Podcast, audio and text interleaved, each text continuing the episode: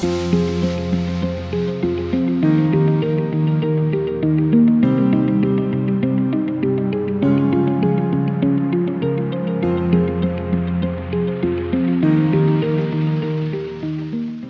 dinleyicilerimiz, e, herkese merhabalar. Ben Barış Yılmaz, Türk Tıp Öğrencileri Birliği Ulusal Halk Sağlığı Direktörüyüm. Türk Tıp Öğrencileri Birliği Halk Sağlığı Söyleşilerinin birinci bölümünde e, hava kirliliği konusunu ele alacağız. Takım arkadaşım Neriman Ali Şimşek'le birlikte. Bugün yanımızda değerli bir misafirimiz var. Temiz Hava Hakkı platformundan e, Buket Atlı bizlerle. Buket Hanım hoş geldiniz. Merhaba, hoş bulduk. Ben Buket Atlı. 10 yıla yakındır ekoloji alanında farklı sivil toplum kuruluşlarında çalışıyorum. E, iklim ve enerji konusunda genelde çalışma alanım. E, ama ekolojik okuryazarlık ve benzeri konularda da proje koordinasyonu yaptım. Son 3 yıldır da Temiz Hava Hakkı platformunun koordinasyonunu yürütüyorum. E, tabii bir de başlamadan sizlerle özellikle bugün buluştuğum için de çok mutluyum. E, teşekkür ederim. Bu hava kirliliği konusunu birlikte konuşacak olmak e, bizim için çok heyecan verici. Çok memnun olduk. O zaman ben ilk sorumuza geçeyim. Hava kirliliği hakkında sizlerle konuşmak istediğimiz. Öncelikle resmi daha büyük bir alandan bakmak açısından dünyada ve ülkemizde hava kirliliği sizce ne durumda? Bir çevre krizinden bahsedebilir miyiz hava kirliliği adına? Ee, hava kirliliği aslında içinde olduğumuz iklim kriziyle son derece bağlantılı bir konu. Çünkü e, Birleşmiş Milletler'in de geçen sene açıkladığı bir e, girişim sonucunda aslında fosil yakıtlar, hava kirliliği ve iklim krizinin ortak kesişim noktası. İkisi de e, aynı kökten, aynı sebepten besleniyor. E, doğanın yerde kalması gerektiği, bizim işte çıkartmayalım, e, onun yerine başka enerji kaynakları kullanalım dediğimiz fosil yakıtları yaktığımız zaman iki tane temel sorunumuz oluyor. Birincisi iklim krizi ki artık iklim değişikliği bile demiyoruz, iklim krizi diye adlandırıyoruz. Bir diğeri de hava kirliliği. E, bu açıdan bakarsak ikisi kardeş çevre sorunları e, ve e, hava kirliliği tabii ki işte Çin, Hindistan gibi bazı ülkelerde çok daha fazla e, yaşamı tehdit eden bir konuşuldu olsa bile e, dünyanın diğer ülkeleri de bundan daha azade değil. E, çünkü e, günlük hayatta, modern hayatta işte trafikten kaynaklanan veya e, sanayiden kaynaklanan hava kirliliğine birinden kaçsanız öbürüne mutlaka e, bir yerde tutuluyorsunuz diyebiliriz. Ee, öncelikle bahsettiğiniz bilgiler bizim için çok değerli ve özellikle iklim krizini hani net bir şekilde gözlemliyoruz. Bunda hava e, kirliliğini de gözlemlemek açıkçası bizleri çok da üzüyor. Peki bununla birlikte bunların yanında maalesef e, bilinçsiz bir şekilde düşünmeden e, doğrudan veya dolaylı olarak çevre sağlığına zarar veriyoruz.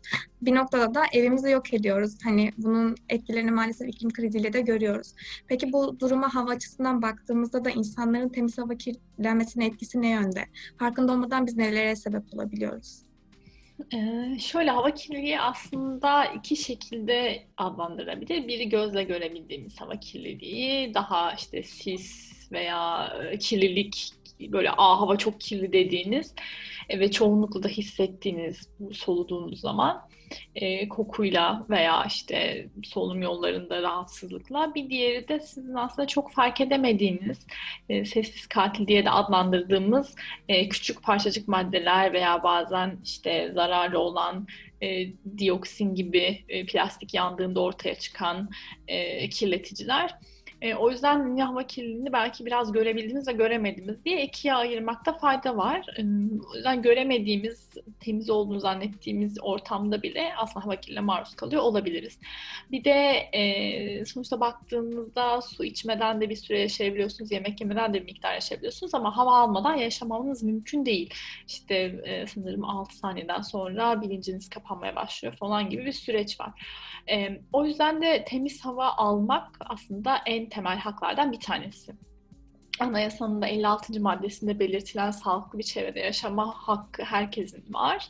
Ee, ve insan hakları çerçevesine baktığımızda da işte çevre, sağlıklı çevrede yaşama hakkı şimdi yeni nesil hak olarak tanımlanıyor ama e, giderek e, korona süreci de bize bunun yeni nesil bir hak olmadığını aslında çevre ve sağlık konusunun ne kadar iç içe geçtiğini e, gösteriyor. Nefes almak da bunun belki de en çabuk hatırlayacağımız şeylerden birisi. Yani nefesinizi tutun, ve sonuç e, öksürerek tekrar e, hayata geri dönmeye çalışacaksınız. O yüzden de nefes her aldığınız nefes e, ne kadar temiz bir havayla doluysa bütün vücudunuzun sağlığa erişim hakkınızın falan hepsini e, besleyen, destekleyen bir şey olmuş oluyor. Temiz hava haktır diye de zaten bizim e, sosyal medyada en çok kullandığımız etiketlerden bir tanesi de bu.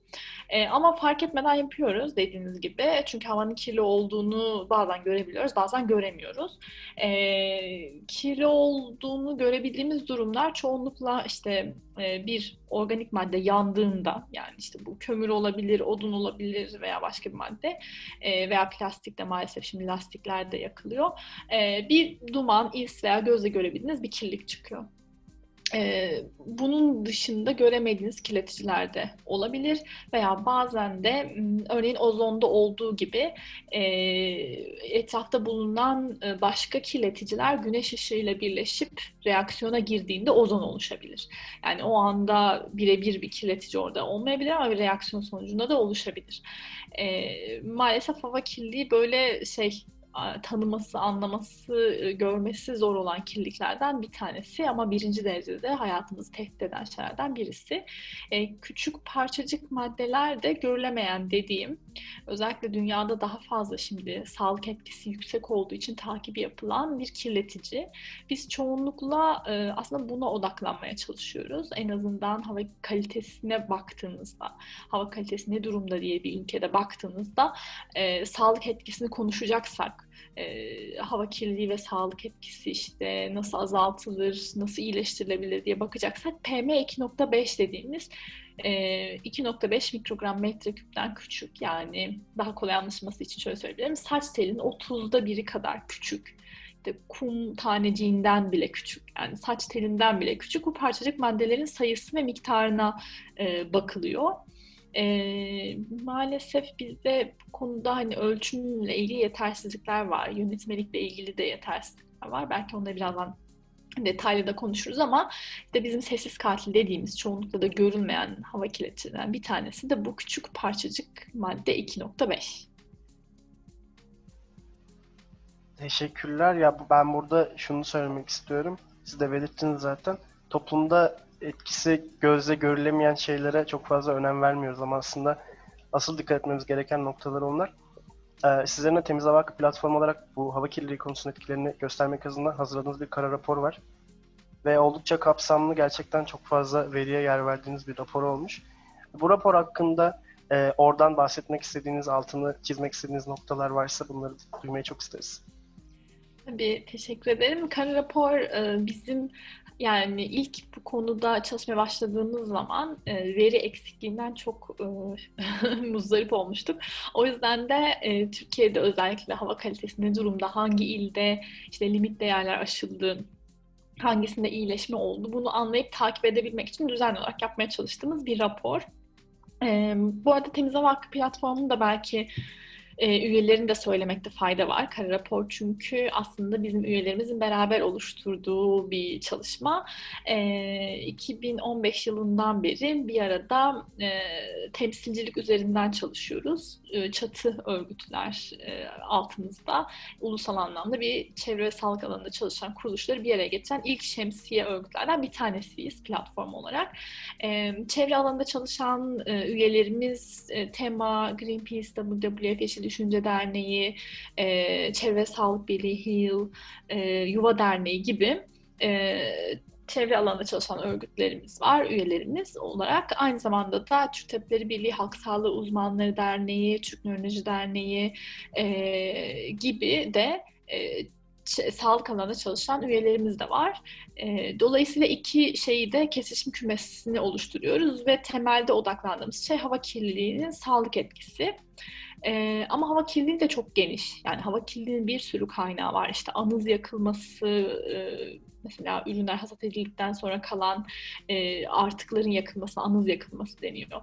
Ondan tutun da işte evde yakılan kömür, e, sanayiden kaynaklı kirlilik gibi trafik bir sürü kaynağı var. Bizim gücümüz ancak daha çok sanayiden hatta kömürlü termik santrallerden kaynaklanan kirliliği takip etmeye ve yeni kirlilik kaynakları olmasın diye izin süreçlerine dahil olmaya yetiyor.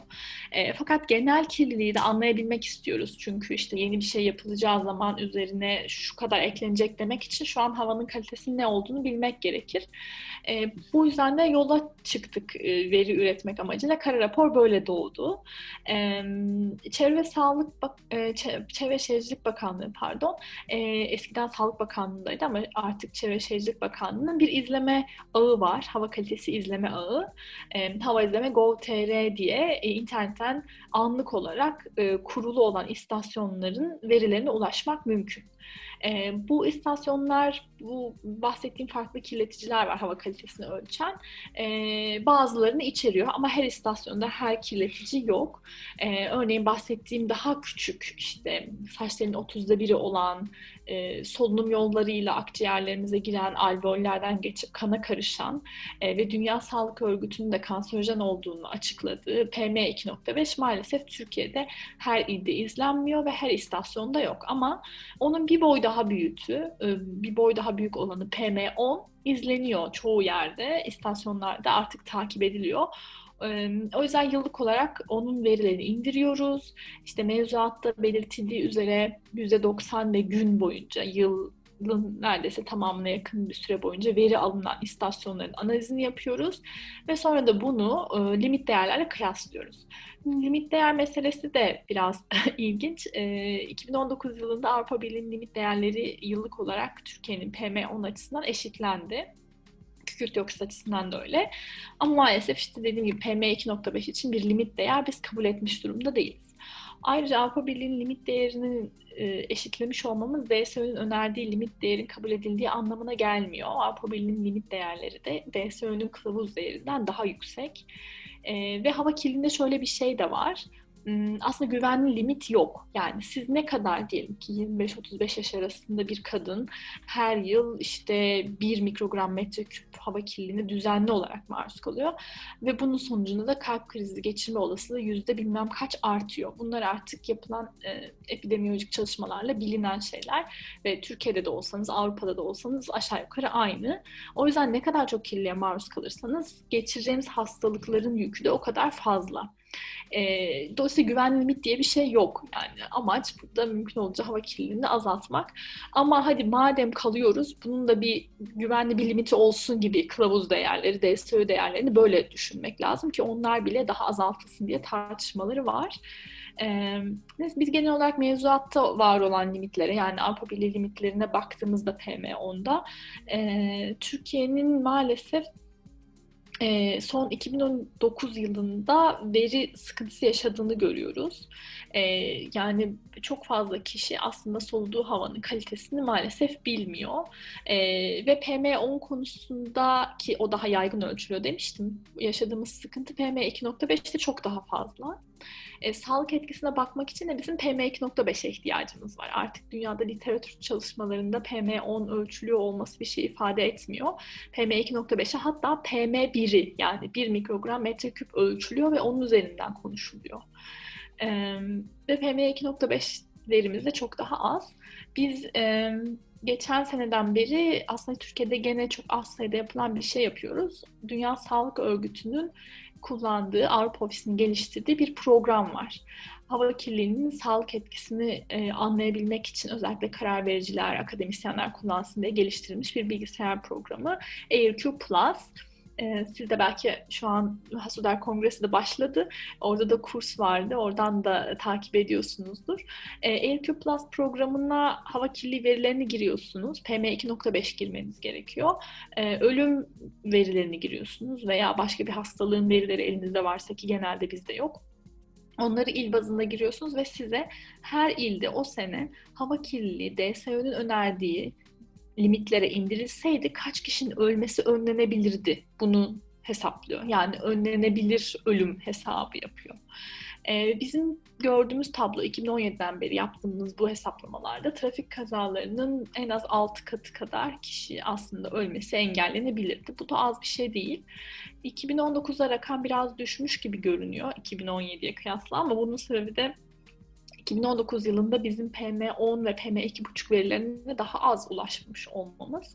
İstasyonların bazen kalibrasyonu ile ilgili sorunlar yaşanabiliyor. O yüzden yılın %90'ında veri üretmiyor. Öyle olunca da biz %75 ölçüm yapanını alıyoruz ama bunların da tabii güvenilirliği giderek azalabiliyor temelde hala bir veri sorunumuz var ama yine de bakarsak Türkiye'deki durum ne sorusunun cevabı 2017'den beri işte yılda bir veya iki tane ilimiz genelde DSÖ limitin altında. Onun dışındaki illerin büyük bir çoğunluğu da maalesef e, limit değerlerin üzerinde kirli hava e, soluyor. Ee, özellikle Iğdır gibi bazı illerde son 3 yıldır, 4 yıldır hiç çözülmeyen hava kirliliği olduğunu görüyoruz. Ee, Iğdır'ın sorunu coğrafi yapısından kaynaklı çanak gibi olduğu için hava yükselmiyor, e, çöküyor ve e, bölgede de hava kirliliği kaynağı işte doğalgazı falan geçilmesine rağmen azaltılamadığı için çok uzun süreli ve yüksek hava kirliliğine maruz kalındığını görüyoruz. Aynı şekilde işte Kahramanmaraş, Manisa gibi bazı iller gene üst üste 3 yıl, 4 yıl e, hava kirliliğine maruz kalıyor. Bazen de Eskişehir gibi 3 yıl, 4 yıl havası hiç ölçülmeyen illerde var. Yani şu an mesela Eskişehir'de bir kömürlü termik santral yapılması planlanıyor ama biz orada santral olsa ne olacak diye bakmak istediğimizde şu anda havanın kalitesinin ne olduğunu bilemediğimiz için e, yorum yapmak zorlaşıyor. Bunun dışında hani e, zaten konuşurken de bahsettiğiniz maruz kalınan hava kirliliği yüküyle aslında insan sağlığı da aynı orantıda maalesef etkileniyor. E, bu bağlamda da hani birazcık da e, çözümler var mı ya da bunda uygulanan politikalar ne buna bakacak olursak hava kirliliğinin insan sağlığı açısından da doğayla uyumlu sosyal açıdan da bize katkı sağlayabilecek çözümleri neler olabilir? Bir de hava e, temiz hava hakkımızın korunması adına ülkemiz veya dünya çapında yürütülen politikalar var mı? E, bu çalışmalar bize ne ölçüde yarar sağlıyor? Bunları biraz detaylandırmanızı istesek sizden. E, tabii. E, yani şey özellikle mesela Çin gibi artık hava kirliliğinden insanlar güneşi göremediği ve o yüzden de projeksiyon cihazlarıyla güneş göstermek zorunda kaldıkları ülkelerin bile ki Çin aynı zamanda kömürü en fazla e, tüketen ülkelerden bir tanesi kömürlü termik santraller vasıtasıyla o ülkelerin bile 2030 için işte e, kömürden çıkış planları sunduğunu, e, hava kirliliğini kontrol edebilmek için e, politikalar geliştirdiğini görüyoruz. O açıdan e, bence e, hava kirliliği giderek sorunun temeline inilmeye çalışılan ve insanların e, bir de korona ile bağlantısını düşünürsek sonuçta uzun süreli hava kirliliğine maruz olan herkes aslında hem e, solunum yolu hastalıkları, kalp ve damar hastalıkları, işte düşük e, doğum ve benzeri bir sürü sinir sistemi hastalıklarına maruz kalıyor ve daha kırılgan oluyor. Yani bir enfeksiyon hastalığı geldiğinde e, sizin koa hastasıysanız tabii ki bundan etkilenme ve hatta e, ölümcül seyretmesi riski daha fazla ki şu anda hava kirliliğinin aslında koronanın yayılmasındaki etkisi de araştırıyor, araştırılıyor. Peer review'dan geçmediği için İtalya'daki işte bazı makaleleri biz yayınlamadık ama e, kirli havanın koronayı taşıdığıyla ilgili de çalışmalar ve bulgular da var. Önümüzdeki dönem bunun doğru veya yanlış olduğunu e, ya da oranının ne olduğunu daha net gösterecek gelecek daha fazla bunu konuşuyor olacağız. E, bu sebeple de hava kirliliği daha fazla ülkenin e, mücadele etmeye başladığı bir şey. O yüzden bizim artık limit değerleri yani hocaların söylediklerini iletiyorum. Limit değerleri aşıp aşmamanın da ötesinde limit değer aşıldığında kaynağı azaltmaya çalışmalıyız. Bunun için de bir işte alternatif ulaşım kaynakları, şu an daha da giderek önem kazanan yeşil şehirler, entegre sistemler, e, iki enerji verimliliği ve işte yenilebilir enerji kombinasyonu dahil edilmesiyle e, aslında kömürün daha fazla kullanılmaması evlerde e, hem e, ısınmak amacıyla hem de ulaşım e, işte uçak ve benzeri süreçler için e, ve bir adil geçişin planlanması, kömürlü termik santrallerin ve madenleri kapatılmaya başlamasıyla ki Bulgaristan gibi bizim coğrafyamıza yakın ülkelerde de bu süreci görüyoruz. Amerika'yı falan, e, Avustralya'yı da dahil edebiliriz ama daha yakına da gelmeye başladı. Kömürlü termik santraller artık kapatılıyor ve orada çalışan insanların adil bir şekilde belli bir süre içerisinde işte başka bir iş ve meslek koluna geçirilmesi, entegrasyonun sağlanmasını biz de konuşmaya başlamalıyız. Yani e, işte Kütahya, Zonguldak, Amasya, kömür etrafında şekillenen şehirler, bütün ekonomisi maden ve kömür üzerinde kurulmuş ve orada ekmekle eşdeğer ama insanlar e, vicdanlarıyla e, yani ailesinden çok fazla kişi örneğin Yırca'da, Soma'da gittiğiniz zaman mutlaka e, işte büyük babamız falan hep böyle söylenir akciğer kanserinden öldü diye ve üç evin bir tanesinde de çocuklar solunum cihazına bağlı. Ee, böyle vicdanıyla ekmeği arasında sıkıştırılan bir yerden konunun artık adil bir geçiş yapılabilecek. Belki de o insanların atıyorum e, güneş enerjisiyle ilgili bir iş yapmasını sağlayacak bir yere geçmemiz ve böyle politikalar üretmemiz lazım. E, bunun için de e, son geçtiğimiz sene belki takip edenler olmuştur. E, çalışmakta olan santrallere bir zaten 6 yıl süre tanınmıştı işte çevre yatırımlarına uymaları için ki uymamışlardı özelleştirildiler ama hiçbir yatırım yapılmadı. 2 yıl daha süre verilmek istendi ve 2019 yılının hem Ocak ayında, Şubat ayı civarında hem de Kasım ayında iki sefer bir torba yasa geldi. İki yıl daha süre verelim böyle çalışmaya devam etsinler diye. Yapılan sosyal medya kampanyası, imza kampanyası, işte yerelde yaşayan kişilerin çalışmaları ve bizlerin desteğiyle e, geri çekildi bu e, torba yasa. O yüzden etkili olduğunu da ben düşünüyorum ama arkasında durmak lazım. Şu, sonra Haziran ayında bu santraller tekrar açıldı. Bazılarının bazı filtreler en azından iyileştirecek azıcık bir şey yapıldığı söyleniyor ama şeffaf bir bilgi yok. Maalesef bir, bir bacadan çıkan verinin şeyin emisyonu verisi kamuoyuyla paylaşılmıyor. Ticari sır olarak bahsediliyor. Oysa ki birebir kamuoyunu ve halk sağlığını ilgilendiren bir şey. O yüzden bizlerin bir PM2.5 yönetmeliği olması için iki işte e, santrallerin emisyon verilerinin kamuoyuna açıklanması için e, üç bir de yeni yapılan santraller veya sanayi tesisleri aslında her proje için bu geçerli. E, acaba sağlığımıza nasıl etki ediyor diye bakılan belli Dünya Sağlık Örgütü'nün de yaptığı prosedürler var. E, sağlık etki değerlendirmesi deniyor buna e, nasıl çevre etki değerlendirmesi yani kısa adıyla ÇED yapılıyorsa aynı şekilde SET sağlık etki değerlendirmesi için de bir prosedür izleniyor. İşte katılımcı bir şekilde yapılıyor. Farklı disiplinlerden uzmanlar bir araya geliyorlar. Ee, bizim de artık izin süreçlerine sağlık etkisini daha fazla dahil etmemiz lazım. Sadece işte o bölgedeki bitkilere ne olacak gibi değil. Bir santral yapılıyorsa örneğin erken ölüme sebep olacak mı? Hava kirliliği kaç yeri etkileyecek? Bunun hesaplanması gerekiyor. Bir örnek olsun diye biz ilk defa Türkiye'de büyük ölçekte bir enerji santrali için sağlık etki değerlendirmesi yaptık. Eskişehir, Alpu termik santrali için. E, bütün kara rapor ve bu bahsettiğim sağlık etki değerlendirmesi bizim internet sitemizde raporlar bölümünde de ulaşılabilir. Ve çarpıcı bir sonuç çıktı. Eğer Eskişehir'e santral yapılırsa bu 24 ili etkiliyor hava kirliliği sebebiyle. Bu parçacık madde çok uzun mesafelerde yol alabildiği için PM2.5. O yüzden SED'lerin yani sağlık etki değerlendirmesinin ya ÇED'in içerisine eklenmesi ya ayrı bir yönetmelik olarak dahil olması.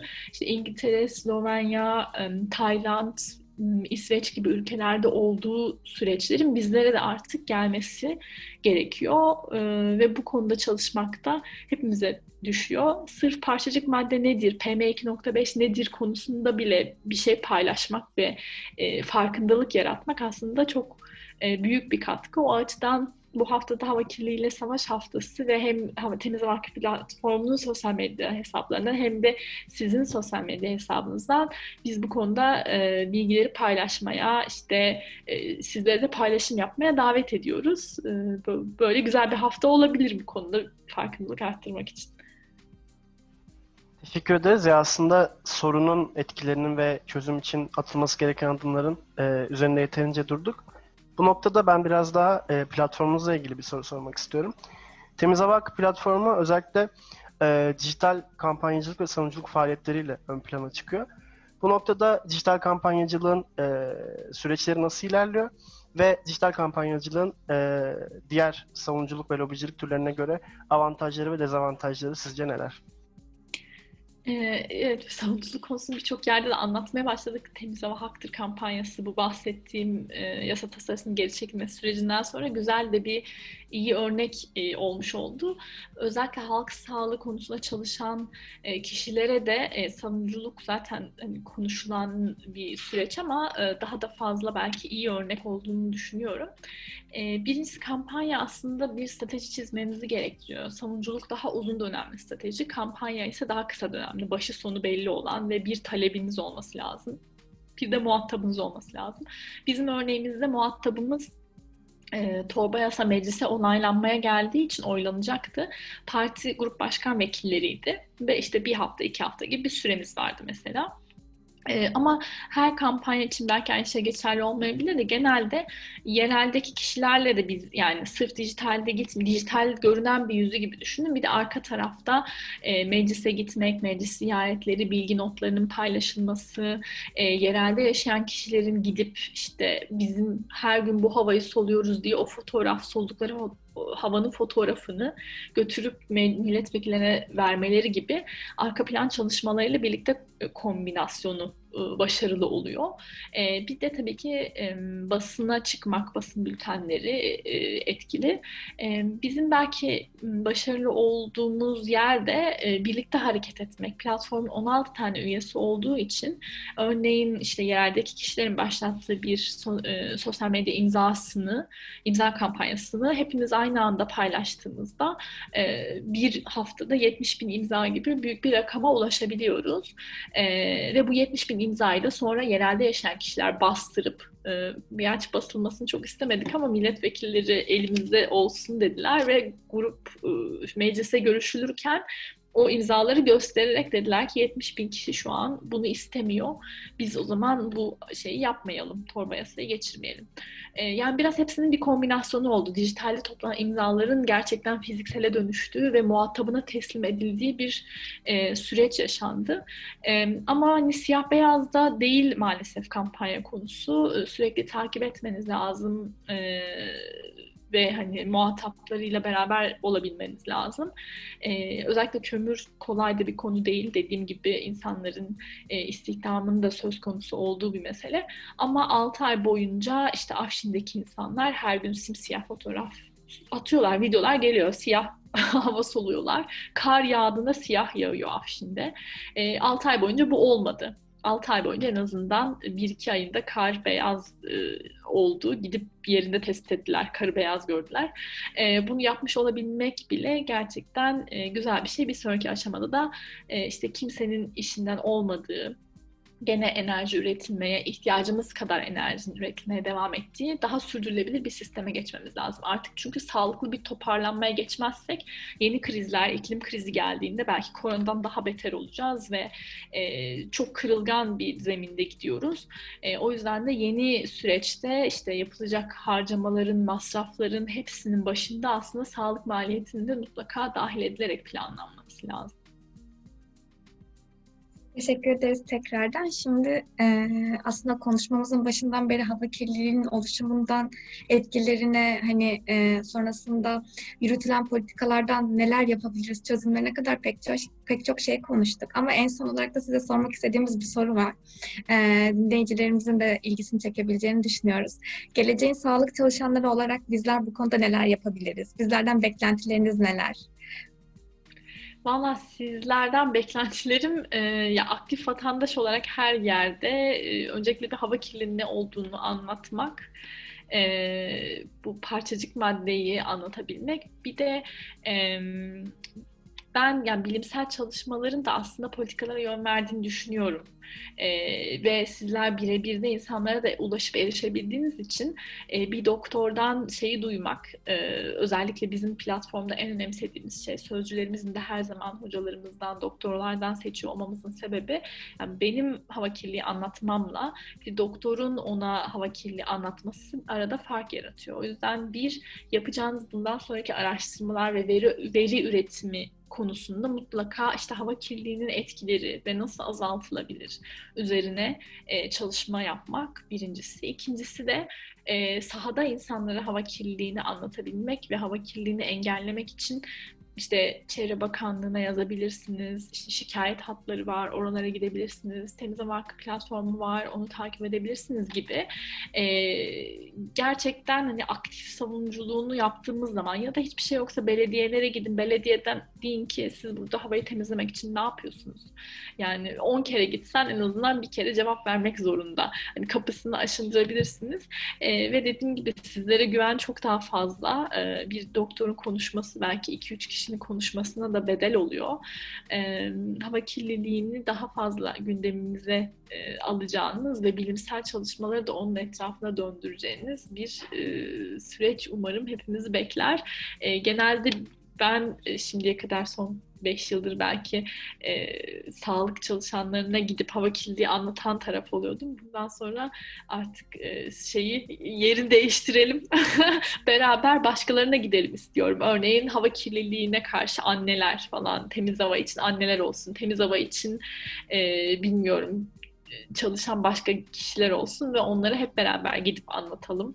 E, zaten yavaş yavaş da bu böyle oluyor. E, AirQ Plus'la ilgili çalışmalar ve hocalarımızın yaptığı çok değerli çalışmalar var. E, bir de disiplinler arası çalışılması gereken bir konu hava kirliliği. Maalesef hiçbirimize tam olarak ait olmadığı için de sahipsiz kalıyor bir diğer yapılabilecek şey de özellikle çevre mühendisliği alanındaki kişilerle ve sosyoloji alanında çalışan kişilerle birlikte ekipler oluşturup e, projeler yapmak ya da bu yapılan makaleleri hani böyle bir politikaya dönüştürülecek şekilde takibin yapabilecek hale getirmek. Yani sadece makaleyi yazdık kaldı ve işte puan aldık değil. E, sonrasında onun takibini yapabilmek çok önemli. Ve her zaman e, maalesef istediğiniz gibi olmayabiliyor. Yani siz şöyle olsun diyorsunuz ama işte atıyorum belediye başkanının bütçesi olmuyor. O zaman da biraz müzakereye açık olmak lazım. Ben bir de mümkünse bir veri üretmek ve bunu politika değişikliği için müzakereye açık olacak şekilde çalışmalarda yer almak, peşini takip etmek diyorum. Bu çarşamba günü Halk Sağlığı Uzmanları Derneği'nin bir kongresi de oturumumuz da var. Orada da healthcare without harm yani zarar olmadan sağlık e, diyebiliriz belki ismiyle çalışan uluslararası bir kuruluş var. Oradan e, uzun yıllardan beri bu konuda çalışan hem doktor olan hem aktivist olan e, Peter Oris de katılacak, deneyimlerini anlatacak. Ben de merakla bekliyorum. Eminim ondan da sizlere ilham verecek e, bir sürü hikaye çıkacak. Aynı zamanda iç ortam hava kirliliği ve COVID-19 ile ilgili de e, İstanbul Üniversitesi'nden İlki Hoca'nın bir sunumu var. E, gene e, KREA'dan e, hava kirliliğinin önleme ve politikalarla ilgili e, Lauri Milivirta'nın bir sunumu var. Hani hepinizi ilgilendirebilecek ve besleyebilecek e, sohbetleri umarım ev sahipliği yapacağız. Umarım ki ilerleyen zamanlarda farklı meslek örgütlerinden, toplumun farklı kesimlerinden hava kirliliği farkındalığının artışını ve savunuculuk çalışmalarımızın daha büyük kesimlerce gerçekleşmesini e, görebiliriz. E, ben tekrardan çok teşekkür ediyorum sizlere bugün bizlerle birlikte olduğunuz için e, daha temiz hava soluduğumuz günlere diyerek söyleşimizi sonlandırmak istiyorum. Bir sonraki bölümümüzde görüşmek üzere.